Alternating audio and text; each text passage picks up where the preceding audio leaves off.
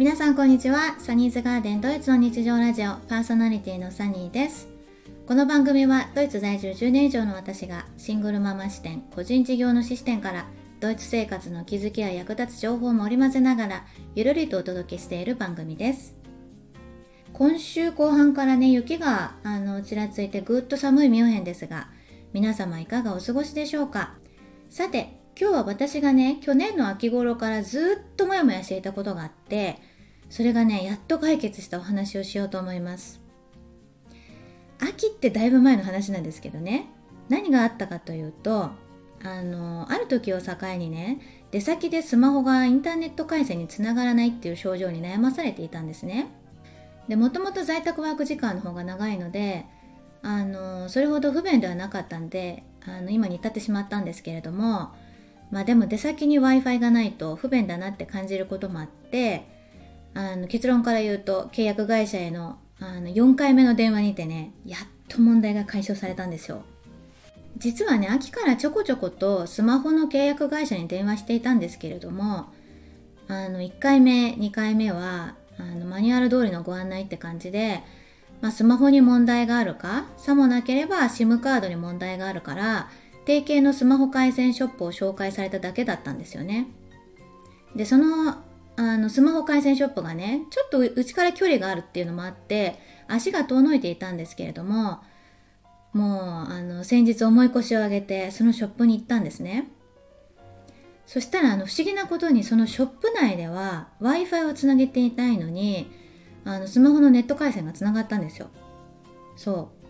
だからなぜかあのショップの店員さんに新規プランを紹介されるっていうねビジネスライクな流れになってしまったんですよね。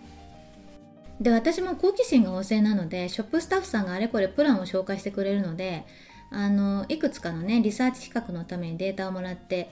あのなんならねついでに近所にあるテレコムでもプランを聞いてみたらって言われて、まあ、日本だったら普通そんな他社への提案とかしないと思うんですけどあの私も私であのデータ比較のためにねテレコムまで足を伸ばしたんですね。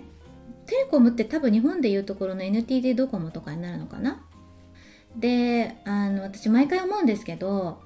ドイツのショップの販売員さんって全く推しが強くなくてあの気持ちいいなって思うんですけどあこうテレコムでね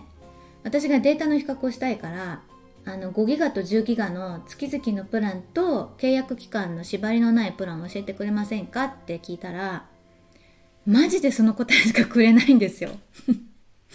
そう、まあ、そもそも私がね比較をしたいだけって伝えたからだと思うんですけどあの答えをくれる以外売る気もなければ進める気もないって感じでサクッと5分で終了しましたね。そうなのでなんかちょっと物足りなくっていや6ギガとか7ギガとかのプランはありますかって聞いてみたら9って即答されました。9ってあの英語のノーと同じ意味なんですけど。そうそう。このね鉄みたいな冷たさにもうあの慣れ親しんでいるので何とも思わなくなった自分がいるんですけどまあ多分彼は彼でね彼なりに仕事を全うしているだけなんだろうなって思います。はい。でスマホの話に戻るとあの不思議なことにね最初のスマホ回線ショップを出て 100m も歩いたらまたネット回線がつながらなくなったんですよね。でまたショップに戻って説明しても拉致が開かないだろうなと思ったのであの帰宅してね家にある古いスマホに現在の SIM カードを入れて起動させてみたんですね。そしたらなんと w i f i なしでネット回線がつながったんですよ。でまだ新規購入してから1年ちょっとしか経っていないんですけど今の新しいスマホの方が。あのでもスマホの問題かなと思ってもう一度スマホの契約会社に電話してみたんですよね。あの単純にね、まあ、アップルの店舗に行くのがめんどくさいっていうのもあったんですけどはい。あのスマホの契約会社にまずは電話してみました。そしたらなんかもう笑っちゃうんですけどスマホの契約会社へ電話するのがもう足掛け4ヶ月の3度目になったわけですが今度はね電話相手のあのサービスセンターの方がねめっちゃ強いアクセントのあるドイツ語で何言ってるか全く分からなかったんですよ。で私あのポカーンとしてたら受話器持って 今度はね我が家の10年使ってる電話の呼気が突然壊れてね通話できなくなっちゃったんですよ。そうそう。でなんかコントみたいだななんて思わず笑っちゃったんですけどで気を取り直してスマホから再度電話をしたらもう4度目の電話ですよね。あの別の担当の方だったんですけどね。その方があの私それ原因がわかるわってね断言したんですよ。でちなみに私はこの4ヶ月間の4度の電話で全部ドイツ語で自分のスマホの症状を説明してるんですけどこの4度目の電話相手の方が何をどうしたらいいか的確にサクサクっと教えてくれて秒で解決したんですよね。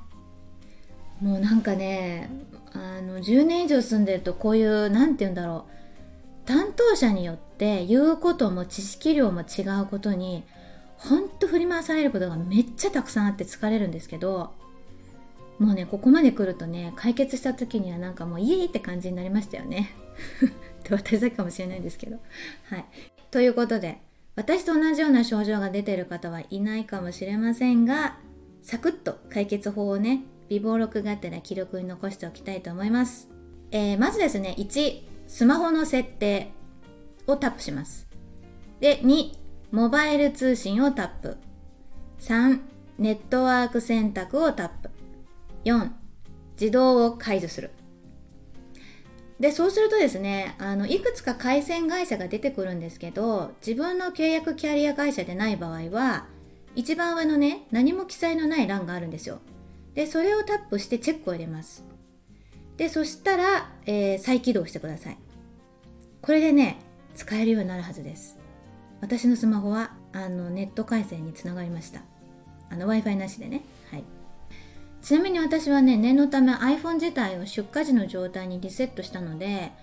あの全てのデータを iCloud にコピーするのに数時間を要し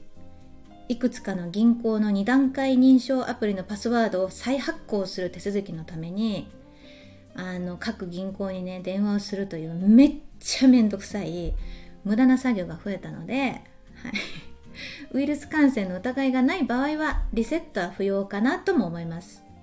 まあ、私の場合もねウイルス感染はしていなかったと思うんですけれども念のためにねリセットしました。はい。ということでめっちゃめんどくさい手続きでしたがどなたかのご参考になれば嬉しいです。